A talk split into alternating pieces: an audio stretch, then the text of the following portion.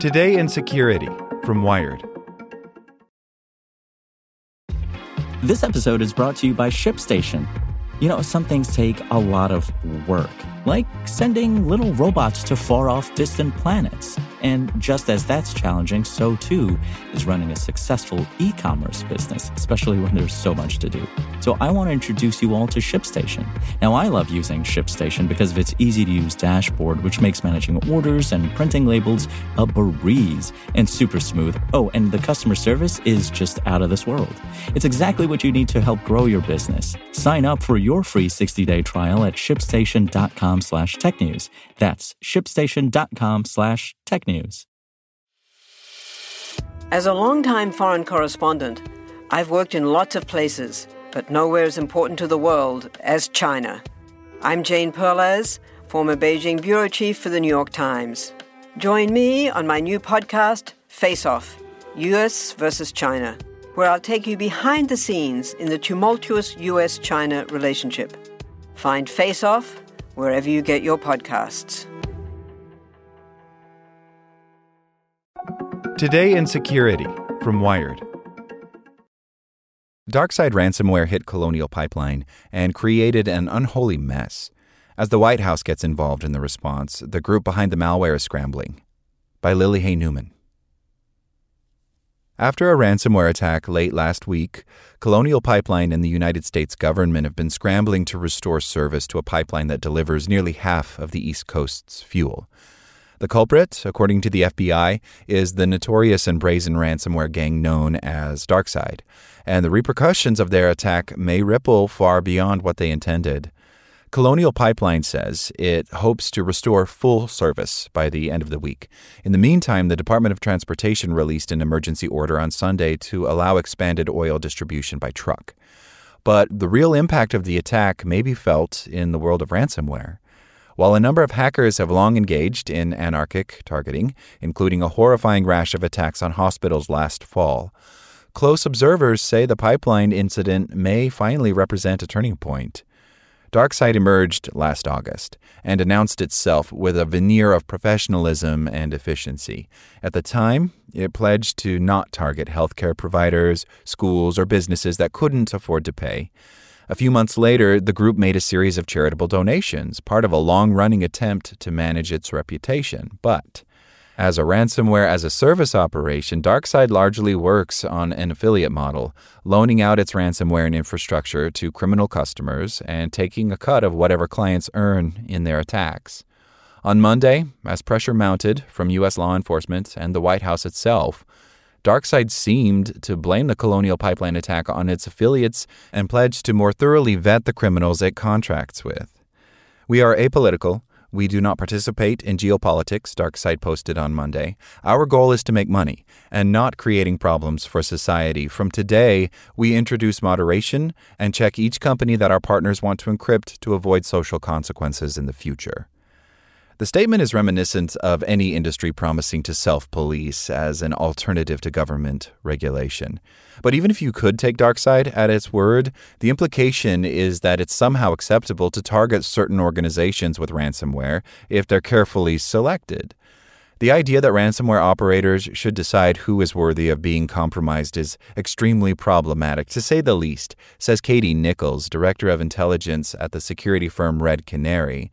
It's absurd. DarkSide's dubious pledge to self regulate likely stems from concerns that hacking a critical infrastructure company and ultimately causing a mass service outage crossed a red line, whether DarkSide or one of its clients actually perpetrated the attack. I am not surprised that this happened. It was realistically only a matter of time before there was a major critical infrastructure ransomware incident, says Brett Callow, a threat analyst at antivirus company Emsisoft. DarkSide appears to have realized that this level of attention is not a good thing and could bring governments to action. They may stay with smaller attacks now in the hope that they'll be able to continue making money for longer. Callow and other researchers emphasize, though, that it's difficult to produce meaningful deterrence when it comes to ransomware and cyber attacks in general. Even after repeated wake up calls and ransomware related disasters, governments have not shown enough urgency in trying to solve the problem. One of the biggest challenges in cyber deterrence is attribution, and you can see that in this situation, Red Canary's Nichols says. There are the ransomware developers, their affiliates and clients, and host countries that are ignoring their behavior. Who's at fault? Who do you have to deter? DarkSide was illustrative of that enforcement problem even before the Colonial Pipeline attack. It almost exclusively targets English speaking organizations and is widely thought to be a criminal group based in Russia or Eastern Europe. The DarkSide malware is even built to conduct language checks on targets and to shut down if it detects Russian, Ukrainian, Belarusian, Armenian, Georgian, Kazakh, Turkmen, Romanian, and other languages associated with Russian geopolitical interests. The Kremlin has historically let cybercriminals operate unfettered within its borders as long as they don't go after their countrymen. DarkSide's rent a ransomware business model makes it difficult to determine who specifically is behind any given DarkSide attack, convenient insulation for all involved. And the very existence of ransomware for hire services shows just how popular and profitable these attacks have become.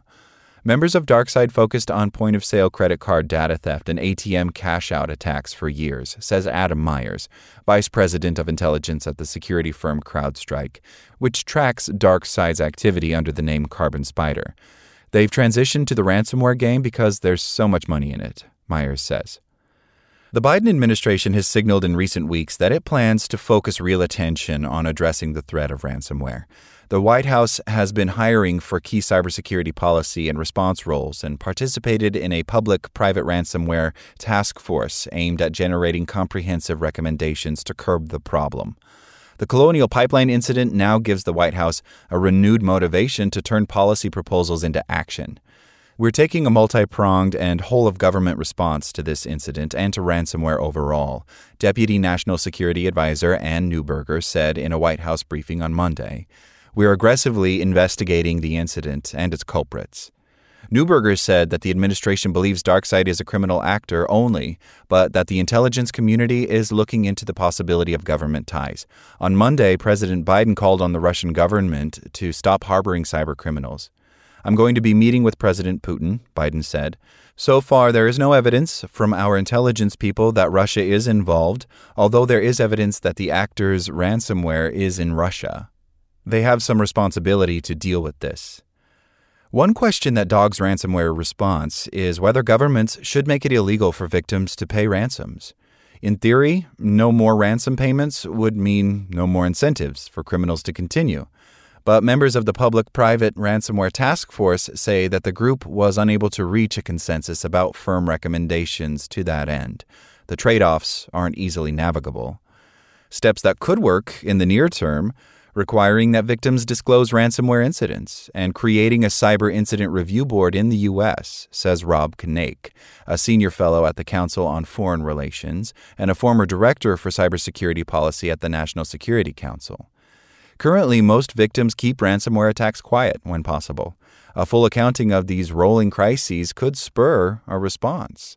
Notification is essential because cyber incidents are not like plane crashes. The investigating agency may never find out that they have happened, Knake says. So, for the Cyber Incident Review Board to be successful, it will need to be notified of incidents and then have the authority to investigate. Voluntary will not work. In the meantime, cybersecurity professionals say that they hope the Colonial Pipeline incident really will finally spark action in the fight against ransomware. Given how many other dire attacks have failed to act as this catalyst, though, they are wary of being too hopeful. We're at a point where only systemic improvement will have any meaningful impact, CrowdStrike's Meyers says. And organizations don't necessarily have the bandwidth, funding, and personnel to do that. But this should be a wake up call to any organization. You need to do better, or you're going to suffer the same fate. Like what you learned? Subscribe everywhere you listen to podcasts and get more security news at wired.com/security. Want to learn how you can make smarter decisions with your money? Well, I've got the podcast for you. I'm Sean Pyles, and I host NerdWallet's Smart Money Podcast. Our show features our team of nerds, personal finance experts in credit cards, banking, investing, and more and they'll help you make the most of your money while cutting through the clutter and misinformation in today's world of personal finance. You'll get clarity on strategies to help you build your wealth, invest wisely, shop for financial products, and plan for major life events. Listen to NerdWallet's Smart Money Podcast wherever you get your podcasts.